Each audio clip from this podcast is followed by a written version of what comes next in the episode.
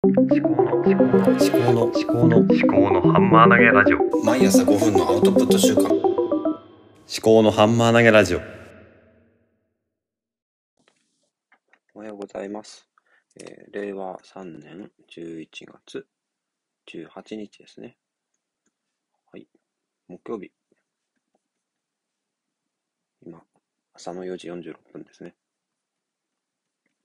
秋彦です、えー喉が痛いですねはいで今日は木曜日なんで自分史ということですねはいで先週は中学校で、まあ英語を好きになったっていう話ですね。音楽を聴いて、ヒップホップを聴いて、英語弁論大会に出てとか、っていう話をしました。で、今日はあの部活の方の話したいと思います。で、部活はですね、何をやってたかっていうと、卓球部をやってました。で、あと、特設の陸上部をやってました。あとは3年の時に、あの、特設の合唱部。これ、運動部やってた男子が結構、あの、中大連終わった後に入ることが多いんですけども、私は音楽の先生に誘われたような記憶があります。で、小学校の時何やってたかっていうことなんですけども、小学校の時は野球やってたんですね。で、足が速かった。じゃあ、なんで野球をやめたのかっていう話なんですけど、まともとも小学校でなんで野球やってたかっていうと、兄がやってたから、やってただけであって、そもそも選択肢がサッカーと野球しかなくて、サッカーは全然、なんか、まず新しいことに挑戦するっていうのは私苦手だったんで、兄がやってるから、兄と一緒にできるならってことで、えーやったんですね。野球。で中学校なんで卓球にしたのまず野球部が坊主にしなきゃいけないっていう雰囲気があった。あと、練習がきつそうう。ん。で、卓球部は、なんか楽そうっていう、完全な先入観というか、偏見ですよね。楽そうだなと思って、えー外じゃ、中だし、屋内スポーツだし、なんか楽そう。というイメージ。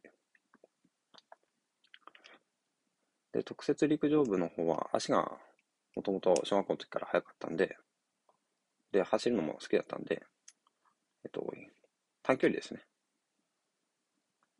100メートル走をやってました。ただ、1年の時の、えーあれです。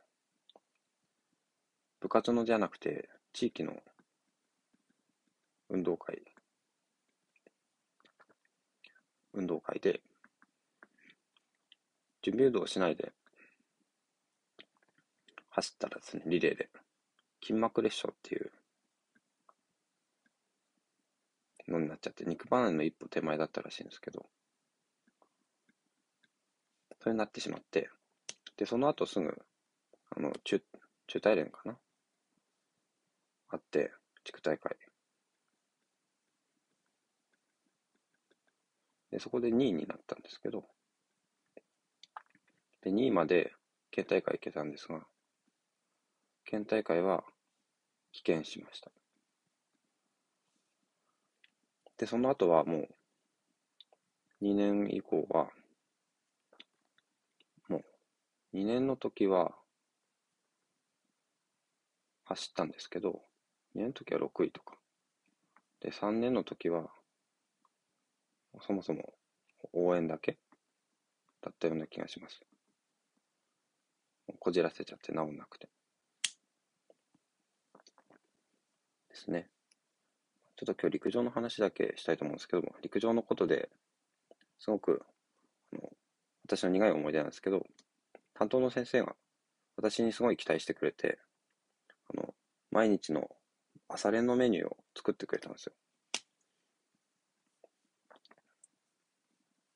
で、その朝練のメニューの中に、ま、まあ、日替わりなん、曜日、日替わりだったんですけど、何曜日だったか、火曜日か水曜日のバーベル走っていうのがあって、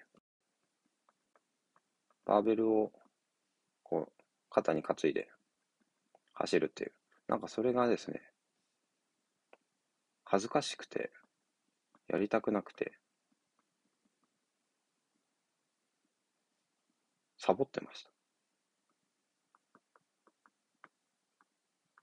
先生は準備してくれてたのに、そこサボってたっていうことが、私の中ですごくずーっと申し訳なかったなっていう思いが残ってます。本当に先生の期待を裏切る。でその日以外のやつはちゃんと行って、だから、すごい中途半端なことをしていたんですね。で、先生になんで行かないのって言われても、なんか体調が悪いとかちょっと嘘ついたりして、非常に私の、まあ、汚いところが出た。そんな思い出があります。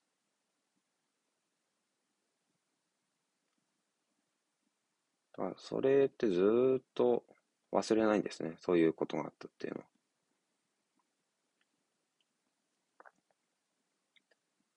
せっかく期待してもらって、メニューまで作ってもらって、朝練のスケジュールまで作ってもらったのに、それを無限にしたっていうことは、私の後悔というか、う、まく言えないですけど、ずっと残ってて、ただそれを